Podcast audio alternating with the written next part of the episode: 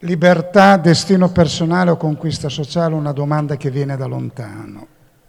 Ecco, io vorrei proprio prenderla più che parlare dell'oggi, poi qualcuno leggerà eh, in filigrana se quello che dico vale e quanto valga per l'oggi, però io prenderò la ricorsa di lontano e sto sul mio terreno classico, quello dei greci e dei latini. Vedete, questo concetto di libertà è quello che più ci appartiene, che ci, ci tormenta e anche ci sfugge. Perché è un concetto non univoco e complesso e basta solo per dimostrare questo guardarne, analizzarne il significato, l'identità di Atene e Roma. Due civiltà, due mondi, due culture che ci consegnano due visioni opposte di libertà semplifico ma credo di dire sostanzialmente delle cose esatte, è una dimensione personale, individuale, naturale per i greci, è una dimensione politica, istituzionale, statale, derivata per i romani, primaria e originaria per i greci, derivata per i romani. Diremmo una questione di natura per i greci, una questione di legge per i romani. La libertà allora secondo i greci, poi la libertà secondo i romani. Beh, ad Atene la libertà, diciamo, è nel segno della permanenza, della stabilità, dell'immutabilità, oserei dire nel segno dell'essere, così per usare un termine forte. Anzitutto la libertà in Grecia è è un dato di natura, è un valore naturale, è un diritto innato. Per noi è naturale che siano i greci a comandare sui barbari e non i barbari sui greci, razza di schiavi quelli, questi liberi. Euripide, nell'Ifigenia in Aulide, ed è interessante se uno va a leggere il testo greco, quando parla razza di schiavi, quelli barbari, è il neutro, il neutro, né maschio né femmina, non ha sesso, non ha genere. Tomendulon, il neutro. Invece quando parla di noi, noi invece, greci, è l'eutzeroi un maschile. La lingua non mente. Aristotele riprenderà questo verso di Euripide è naturale che i greci abbiano potere sui barbari. Lo commenta e dichiara che barbaro e schiavo sono per natura la stessa cosa. Quindi i non greci sono barbari e barbaro e schiavo è la stessa cosa. Viene in mente qui il capovolgimento che leggiamo nello stesso Euripide, nelle Troiane, quando Andromaca di fronte all'uccisione, all'infanticidio, all'uccisione del piccolo Astianate, cosa dice Andromaca ai greci? Greci siete voi i barbari, greci vostri l'idea di ogni barbarie. Loro i greci che dicevano che loro i civili, noi i civili, gli altri barbari, Andromaca dirà dopo il delitto siete voi i barbari? È una bella domanda, chi sono i barbari? A me viene in mente... Ah, viene in mente, se mi potete recuperare quel foglio, mi viene in mente una vignetta dell'8 di gennaio che è girata, è girata sul web Sapete, l'8 gennaio, quando c'è stato l'assalto alla Casa Bianca, vero? E lì è girata una vignetta curiosa però, dove dice che da allora i messicani, anche i canadesi, hanno deciso loro di alzare il muro contro gli americani e di pagare le loro spese. Chi sono i barbari, chi sono i civili? Eh? Ebbene, il greco è libero per definizione, mentre l'orientale, il non greco, è da un lato barbaro e dall'altro è schiavo per natura. Questo è il teorema. Barbaro è parola negativa, è barbare, colui che parla male, che non sa parlare, è rimasto nel latino balbus, balbuziente, la stessa, uno che parla male, la stessa etimologia. Per i greci anche i romani erano barbari, tutti fuorché i greci erano barbari. Quella greca è una cultura, quella ateniese è una cultura etnocentrica che traeva la sua giustificazione dal mito fondativo di essere autoctoni, di essere stati generati, nati dalla propria terra. Questo è il significato della parola autoctono. I greci erano ossessionati dalla, paura, dalla purezza della razza. Non a caso il nazismo riprenderà molto dalla Grecia. Abbiamo detto è un dato di natura, è un dato anche connaturato alla democrazia, al regime democratico, è l'essenza il cuore della democrazia ateniese, la libertà. Euripide le supplici, scusate se cito dei testi perché il resto sono chiacchiere, quello che contano sono i testi.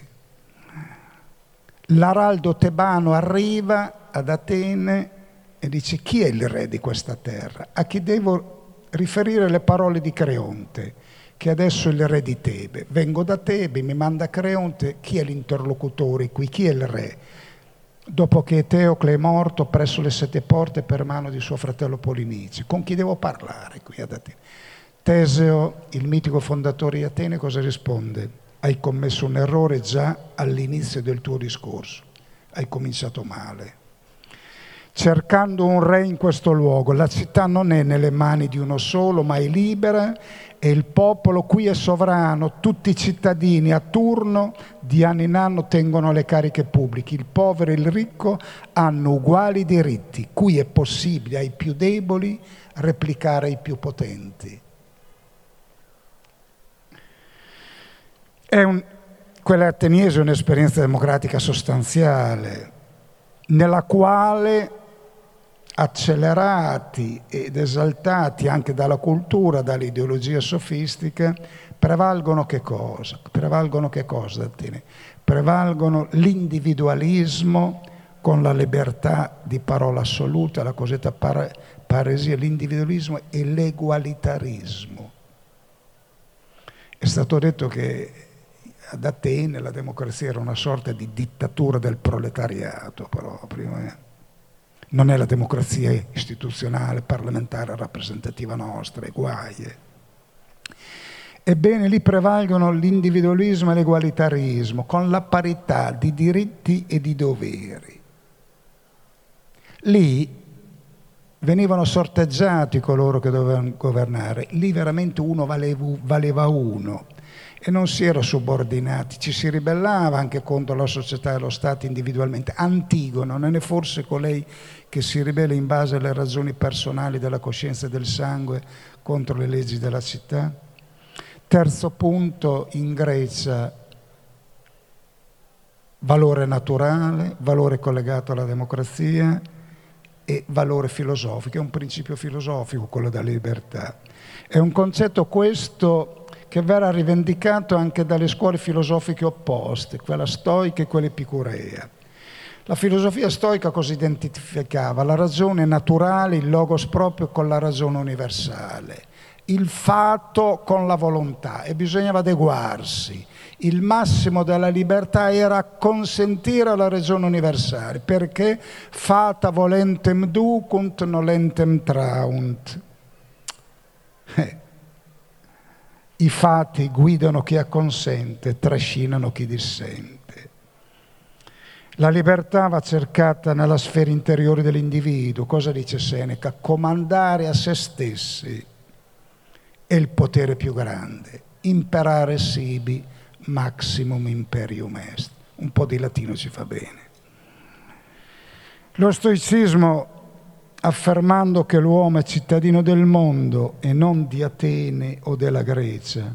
Io sono cittadino del mondo, non di Atene e della Grecia, dirà, scriverà Plutarco di, di, di Socrate e questo gliene incoglierà male, perché tradisce quel concetto di etnia etnocentrico Lo stoicismo affermando questo principio cosmopolita supererà tutte le barriere e i confini. Questo è lo stoicismo, ma lo stesso epicureismo, che era contrapposto proprio da un punto di vista di fisico, diciamo, e metafisico, però sull'etica conveniva.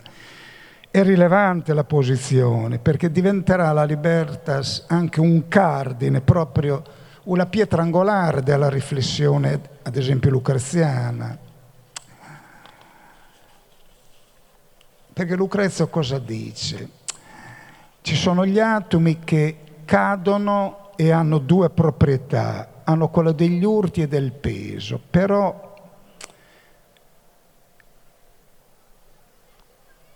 come si formano gli, gli aggregati, i corpi? Se tutto cade verticalmente, le cose diventano tutte uguali. E poi la, l'autodeterminazione dell'individuo. Allora Lucrezio cosa fa? Sulla scorta di Epicuro ipotizza una, la parenclesis, una piccola inclinazione degli atomi. Exigum clinamen principiorum, c'è un, una piccola deviazione degli elementi degli atomi, non è che vanno tutti dritti, hanno una piccola deviazione.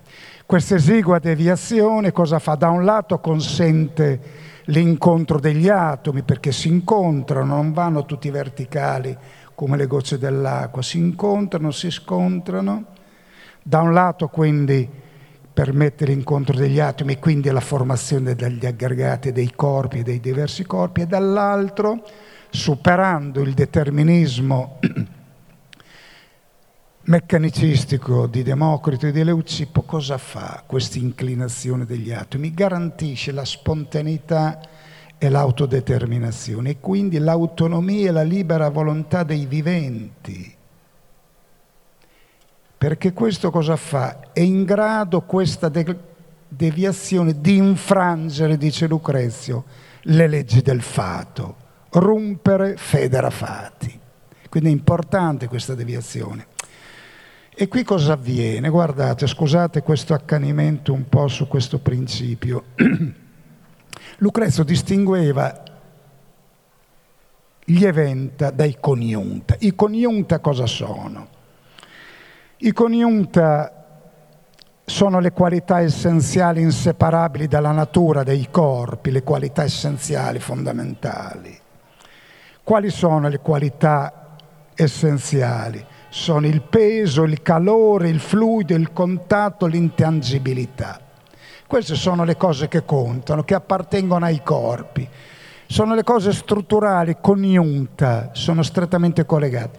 Poi ci sono gli eventi, le cose accidentali che capitano e non capitano, possono capitare.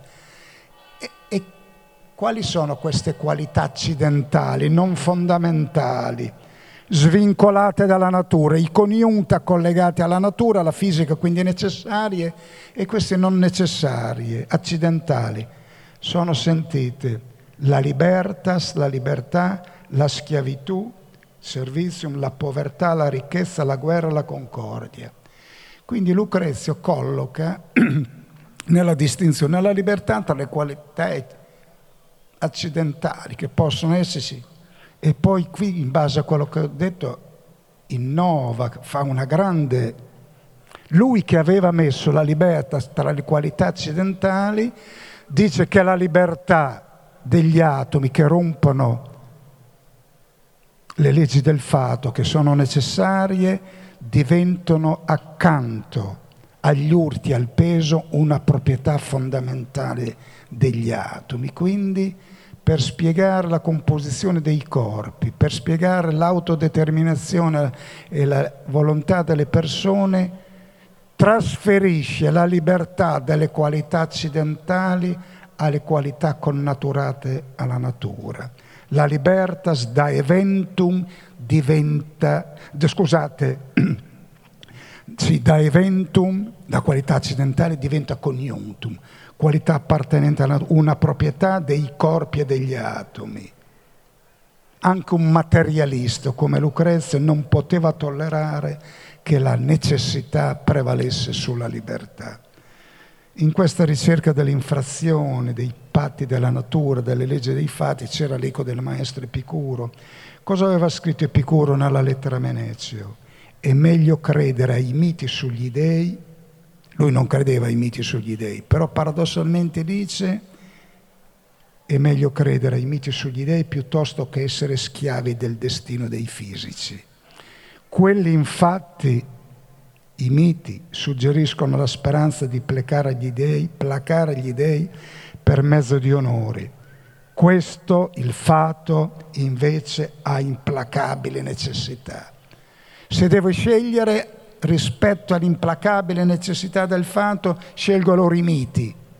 È un paradosso perché ovviamente al mito non credeva. Per sommi capi questa è la libertà, questi i caratteri della libertà secondo i greci. E la libertà secondo i romani? Ben diverso il concetto di libertà a Roma, che è un valore politico fondato su molteplici fondamenti, incardinato su vari basamenti. Un basamento storico anzitutto, un basamento storico. C'è un episodio a cui va collegata un certo tipo di libertà. Il 510, la cacciata dell'ultimo re, Tarquinio il Superbio. A quella cacciata segue un solenne giuramento per bocca di Bruto. Loro, i cittadini, non avrebbero mai consentiti. Il motto era mai più re a Roma. Neminem Rome passurus regnare i cittadini non avrebbero sopportato passuros neminem Roma regnale, che qualcun altro ritornasse re a Roma. Si era comportato così male quel re, l'esperienza era stata così mai più re a Roma. Innanzitutto al popolo avido della recente libertà perché non si lasciasse in seguito piegare dalle preghiere o da doni regi, fece giurare che non avrebbe mai più consentito ad alcuno di essere a Roma. Un solenne giuramento, ius iorandum proprio. E la libertà diventa tratto distintivo del populus romanus rispetto al regnum. E qual è stata la risposta della delegazione romana al re Porsenna etrusco? Porsenna aveva chiesto la restaurazione di Tarquinio, la delegazione romana risponde non in regno populum romanum, sed in libertates. La natura del popolo romano è di non essere governati da un re, ma di essere liberi. Quindi ha un fondamento storico, ha una genesi ben precisa, non è una questione etnica, originaria, innata come in Grecia, ma è un dato storico. E poi ne segue l'avete già capito, è un dato istituzionale, diremmo noi costituzionale. A Roma vi è identificazione tra l'inizio della Repubblica e l'introduzione della Libertas. C'è l'associazione tra il sistema repubblicano e l'inaugurazione del consolato. Cacciato il re, hanno detto facciamo una carica collegiale e annuale, che era più tranquillizzante comandare in due invece che uno e ogni anno rinnovarli, questo poi comporterà una grande instabilità, perché ci lamentiamo noi che votiamo costantemente, ma a Roma votavano ogni anno, era il delirio elettorale proprio quello. Eh. Però anche noi non scherziamo. E un elemento decisivo per la rivendicazione della libertà sarà stato non tanto l'ostilità verso il regno, ma verso la superbia e la dominazio di quest'ultimo re. La dominazio proprio è la tirannia dell'ultimo re. La superbia dell'ultimo re era stato il più forte incentivo a rendere più gradita la libertà, dice, dice Livio. Perché Sallustio cosa ci dice? Ci dice Più tardi, quando il potere regio, che inizialmente era stato istituito per conservare la libertà, all'inizio i re erano stati invocati per conservare la libertà, anche loro. Più tardi, però quel potere degenerò in superbia e in tirannia, dominazio, questa è la parola negativa. Mutato regime si stabilì una magistratura annua con due governanti. In tal modo credevano che l'animo umano assai più difficilmente potesse divenire arrogante per eccesso di potere, insolescere per licenzia. E Svetonio dirà che cosa? Che Cesare è stato ucciso perché aveva esagerato nella tirannia. Abusus dominazione. Aveva esagerato nel dominio assoluto. E quindi il cesaricidio avviene nel nome della libertas. Quindi questo vorrei farvi, capitemi bene, a Roma questo carattere formale ed utile del concetto di libertà. Lo stesso regno all'inizio era stato pensato per garantire libertà, poi aveva tralignato, cacciato il re la Libertà si è identificato con la Repubblica e poi vedremo che continuerà sotto mutato spoglie anche sotto il Principato, quindi questo concetto, a Roma il concetto di libertà si adeguerà alle varie forme di potere che ci saranno, prima il regno, poi la Repubblica e poi il Principato, chiaramente assumendo connotati e valori completamente diversi. È un valore identitario della Repubblica, diventerà identità, perché dire libertas a Roma vuol dire Repubblica, vuol dire popolus romano sostanzialmente, ma quel valore era stato inaugurato già dai re, eppur ridimensionato, lo vedremo, con, sarà conservato sotto il principato con forme e valenze diverse. Terzo punto, questo fondamentale, il fondamento della libertà a Roma è giuridico il ricorso al primato della legge. Dice Cicerone, noi siamo servi delle leggi proprio per poter essere liberi. Un bel problemino per l'oggi, eh, voi capite? Noi siamo servi delle leggi proprio per poter essere liberi. E qui potremmo aprire un dibattito e fare mezzanotte, vero? Questo infatti è il vincolo che assicura la posizione di cui godiamo all'interno dello Stato, questo è il fondamento della libertà, questa è la fonte della giustizia. La mente, l'anima, la saggezza e il pensiero della comunità civile sono riposti nella legge. Come il nostro corpo senza la mente, così anche la città senza la legge non può servirsi delle sue parti. L'equivalente cioè dei nervi, del sangue e delle membra esecutori delle leggi sono i magistrati. Cosa dice il prefetto? Diceva bene Cicerone.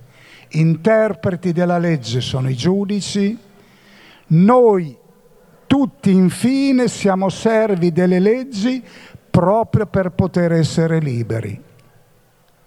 I magistrati, i giudici e noi tutti. Il latino suona così, lasciatemelo dire. Legum denique circo omnes servi sumus ut liberi esse possemus. È un principio forte, capite? A Roma la libertà, identificata con la Costituzione repubblicana e con un riconoscimento formale dei diritti del cittadino, non aveva nulla né dell'individualismo né dell'egualitarismo greco. Era completamente diverso, era, non aveva nulla di quello. Significava uguaglianza di diritti di fronte alla legge, assicurava la garanzia legale, ma non l'uguaglianza sociale. Ai romani la libertà dei greci, quell'egualitarismo sociale, uno vale uno, il sorteggio, la non distinzione di classi, appariva non libertà ma licenzia. Relativamente alla libertà, per Cicerone le leggi erano quelle che la filosofia era per Epicuro e Seneca, come per Cicerone garanzia di libertà erano servire le leggi, così per Epicuro e Seneca garanzia di libertà era servire la filosofia le leggi. Pensate, pensiamo cosa abbiano rappresentato a Roma e per Roma le leggi delle dodici tavole. Lo dice Cicerone, il quale vede compiutamente realizzata in quell'opera delle dodici tavole che con la scienza politica, la civiliscienza.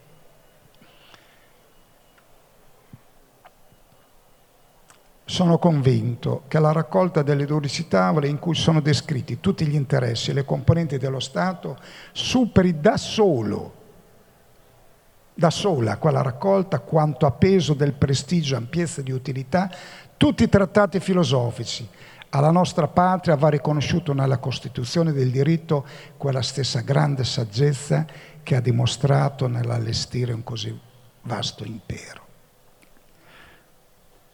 questa libertà vincolata alle leggi, ecco io non sono un modernista, però è una riflessione poi che sarà ripresa, Montesquieu, Voltaire, Rousseau, è vero.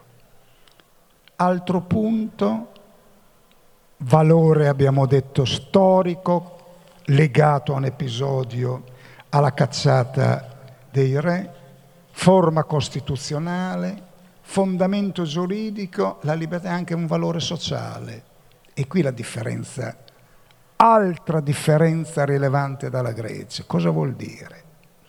Tutta la storia di Roma, guardate, una storia di conquiste di nemici, cartaginesi, greci, alessandrini, può essere letta come un inarrestabile processo di inclusione, dalla fondazione di Romolo fino alla Costituzione antoniniana, l'editto del 212 d.C., con la quale Caracalla estenderà il diritto di cittadinanza a tutti gli abitanti dell'impero, anche agli schiavi liberati, cosa impensabile in Grecia, dove solo i figli dei greci avevano diritto alla cittadinanza. Giorgio Almirante scriverà nella rivista fascista sulla razza, l'editto di, Carical, di Caracalla cos'è? Un semibarbaro spiana la via ai barbari. A volte tornano. Eh. È un processo ben documentato questo qui di Roma, dagli storici, soprattutto da Livio da Tacito. Roma, 48 d.C.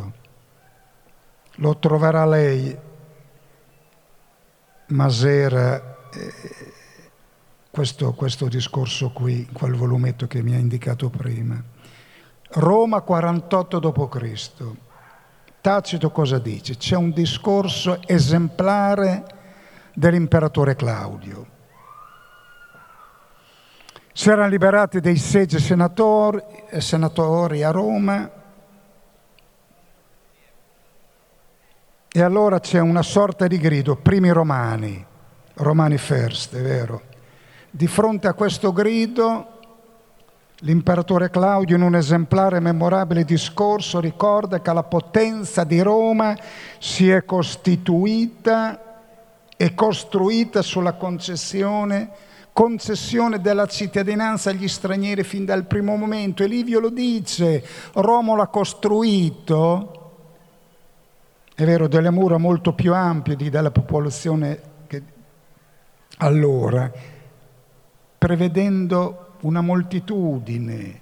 E cosa ha fatto Romolo nell'intento di mescolare sangue e stirpe, sangue ne genus miscere?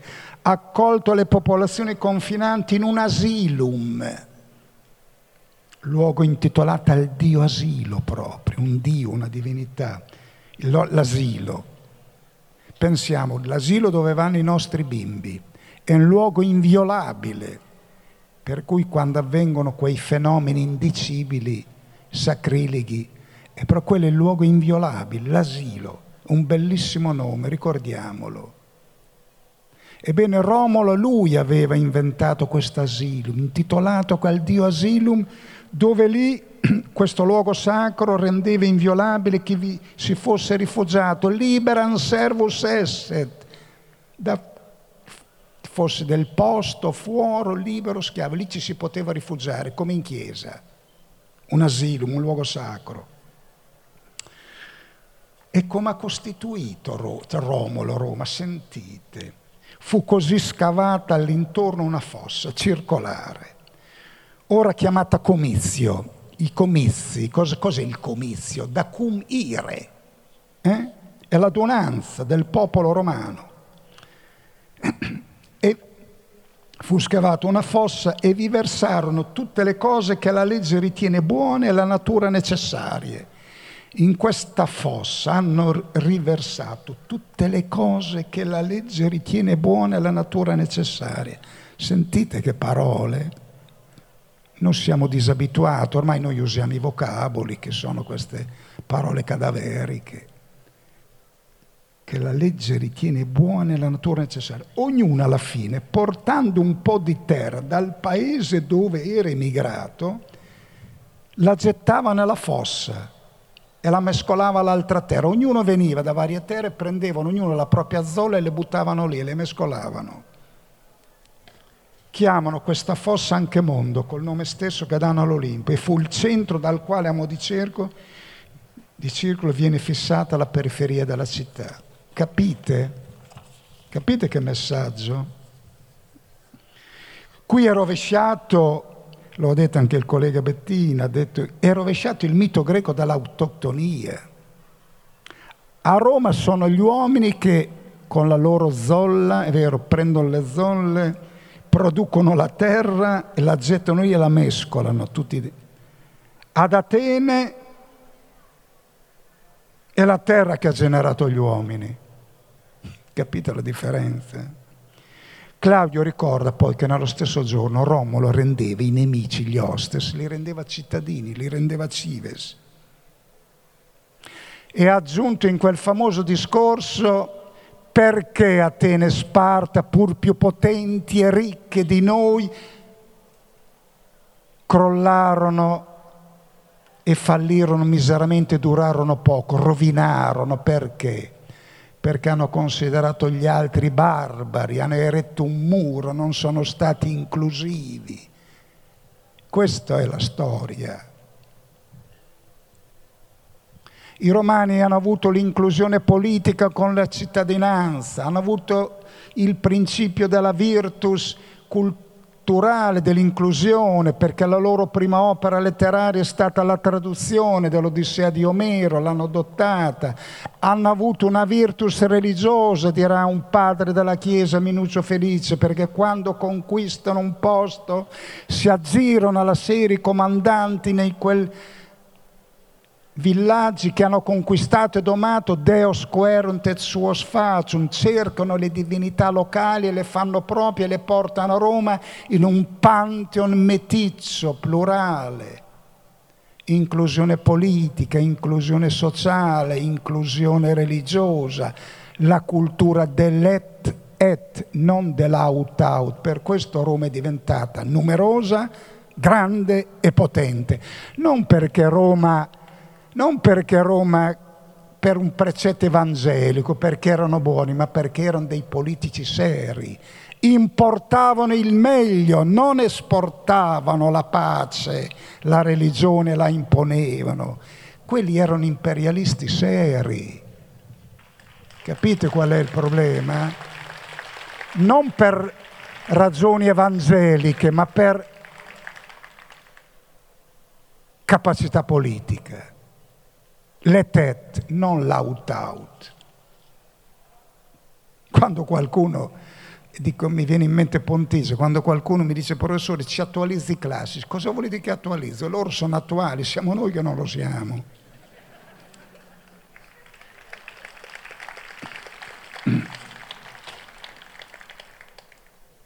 E c'è un paradosso che dà a riflettere Roma imperiale e inclusiva, Atene democratica escludente ed esclusiva. E mi fermo qui. Allora la domanda, i romani buoni paladini della libertà nell'urbe e nell'orbe? C'ho ancora tempo?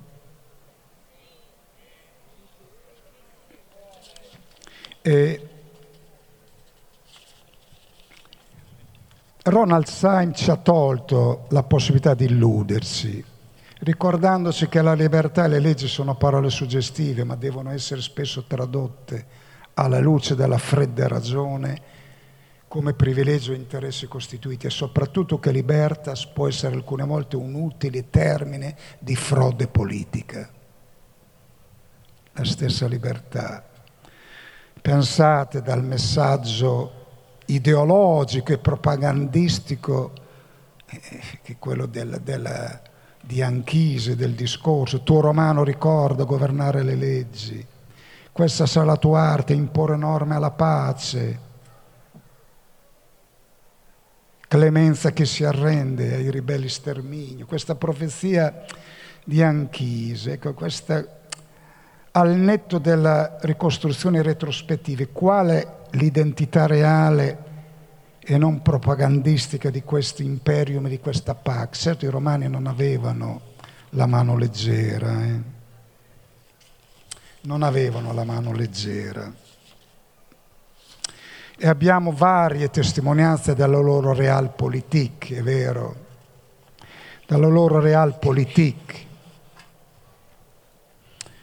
Abbiamo vari manifesti che denunciano questo, è vero quell'imperium e quella Pax. Presentano alcune volte il loro volto feroce, abbiamo dei manifesti di denuncia, c'è addirittura un libro che è stato intitolato La resistenza spirituale contro i romani, perché accanto alla più nota resistenza della nuova religio cristiana restano significative alcune testimonianze di fiera antiromanità. Io qui salto, ma c'è la lettera di Mitridate ad Arsace, c'è l'appello di un capo degli Arveni che dice di resistere contro i romani che fanno finta di volerci liberare ma invece ci rendono schiavi.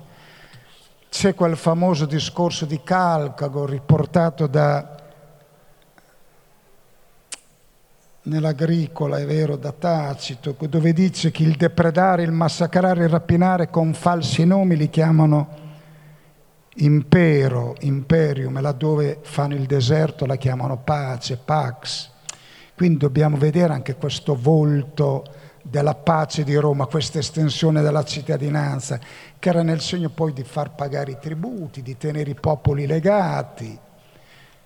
Cioè non era proprio principio evangelico, addirittura lo sappiamo qui che Simone Weil verrà, vedrà addirittura in Roma le origini dell'hitlerismo, qui siamo proprio un po', un, un po' tanto, però ecco, non dobbiamo pensare a questo messaggio pacifista di Roma, uscire da questa...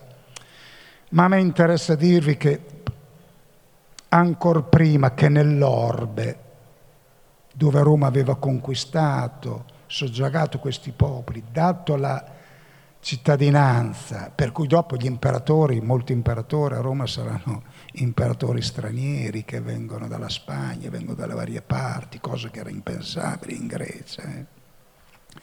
Ma ancora prima che nell'orbe la libertas romana aveva conosciuto la sua contraddizione, la sua irreversibile parabola, fino alla sua negazione all'interno dell'urbe a Roma. Cosa era avvenuto? Ad un certo punto a Roma, vi ricordate, è vero, Mario, Silla, primo, secondo triunvirato, a Roma sono ricorrenti e infinite le guerre civili. Le lotte tra i populares e gli optimates, la rivalità tra i nobiles, quelli di rango, e i novi, quelli che arrivano sulla scena ricorrente infinite guerre civili, proprio la fine della Repubblica è nel segno proprio del sangue, delle fazioni, del negativo.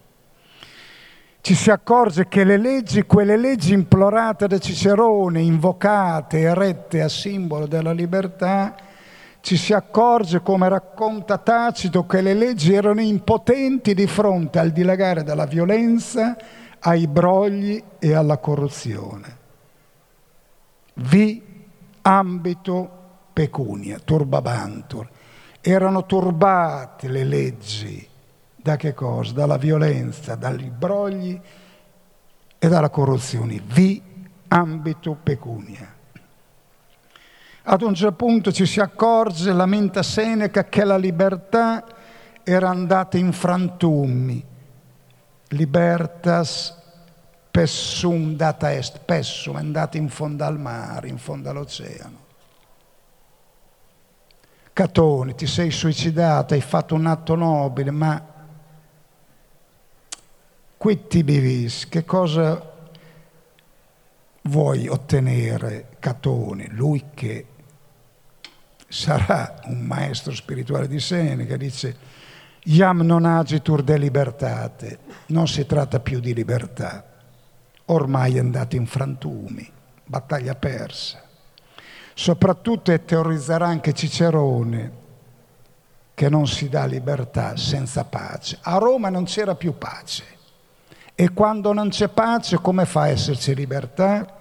Libertas sine pace, nulla est. Ecco la svolta. Anche qui c'è una data. Un po' di storia non fa male, come un po' di latino in mezzo a questa cultura liquida e io dico nebulosa. I classici sono costruiti sull'acciaio e sul cemento. La battaglia di Azio, 31 a.C. Dopo di allora appare manifesto che per assicurare la pace, dice Tacito, lo dico con le sue parole, che non c'era altra strada che affidare il potere nelle mani di uno solo postquam bellatum apud axium, dopo che si è combattuto ad Asio, dopo la guerra di Asio, omnem potentiam ad unum conferri pacis interfuit. Qui ho visto degli studenti di lettere di Bologna, pacis interfuit, eh? Interest refer col genitivo, è vero? È stato interesse della pace nel segno della pace. Per ottenere la pace si è deciso di conferre potentiam, omnem potentiam, si è deciso di conferire tutto il potere ad unum, a uno solo. Capite? Non c'è bisogno che ripeta. Sì, perché mentre gli uomini politici spesso si agitano per la libertà o la dignità solo la loro carriera, poi la gente comune, spesso di minor coscienza politica, desidera la pace, l'ordine, la sicurezza, è vero. Ora come allora, allora come ora. Ho tre minuti, bene, tre, quattro minuti poi ho finito di fronte alle emergenze, all'immigrazione, alla crisi economica, all'apocalisse dalla pandemia. E in nome della sicurezza personale e sociale, non siamo anche noi disponibili ad alzare le barriere di difesa, invocare leggi securitarie, ricorrere a divieti, inasprire pene, rinunciare a quote di libertà, non è forse quello che sta avvenendo col distanziamento, le chiusure, il Green Pass? È questo. Ci sono dei momenti in cui si cedono quote di libertà.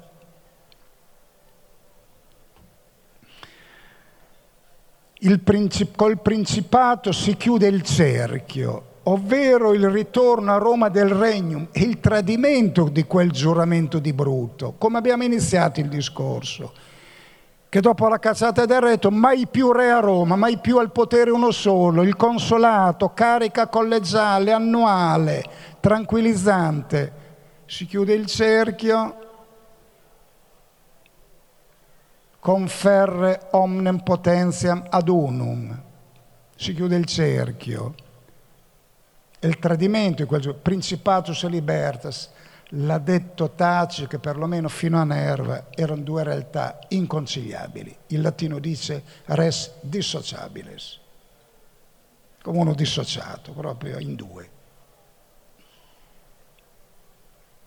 Certo che Augusto tenterà proprio, tenterà un salto senza rete, tenterà di conservare nominalmente, formalmente le cariche, è vero, Cosa dice lui? È vero? Lo dice lui.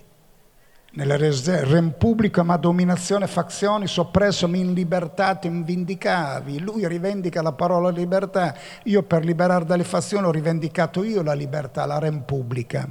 Però quella Repubblica è da intendersi più come la cosa pubblica non la Repubblica scritta con la maiuscola la forma repubblicana perché era un principatus. Eh, c'era poco da anche qui è singolare a proposito della libertas, la parabola dello stoicismo. Lo stoicismo che durante la Repubblica era stata la filosofia dell'impegno politico, del negozium, è vero,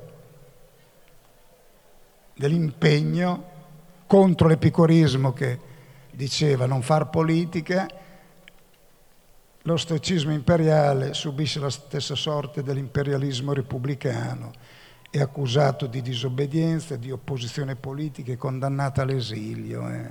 Strane queste cose. È significativa la posizione di Seneca e qui finisco davvero. Archiviati i due valori fondamentali della Repubblica, il negozium e la libertas. La Repubblica, l'impegno politico, il negozium e la libertas, le due gambe su cui camminava. Il populus e il senatus non restava che teorizzare col De Clemenza. Seneca proverà a teorizzare col De Clemenza che cosa? La collaborazione tra il princeps, un rex justus, e l'intellettuale. Il De Clemenza a questo fine, ma sappiamo com'è andata. Fallita con l'esperienza del quinquennio neroniano, perché Seneca è stato, diremo, sottosegretario di Stato, è vero, per cinque anni 54-59 d.C. Fallita anche questa utopia, non restava che il secedere, non recedere, secedere, come la secessione all'Aventiva, un gesto polemico di distacco. La trincea dell'interiorità dove combattere la battaglia per la libertas ed extrema razio, la fuoriuscita anche col suicidio.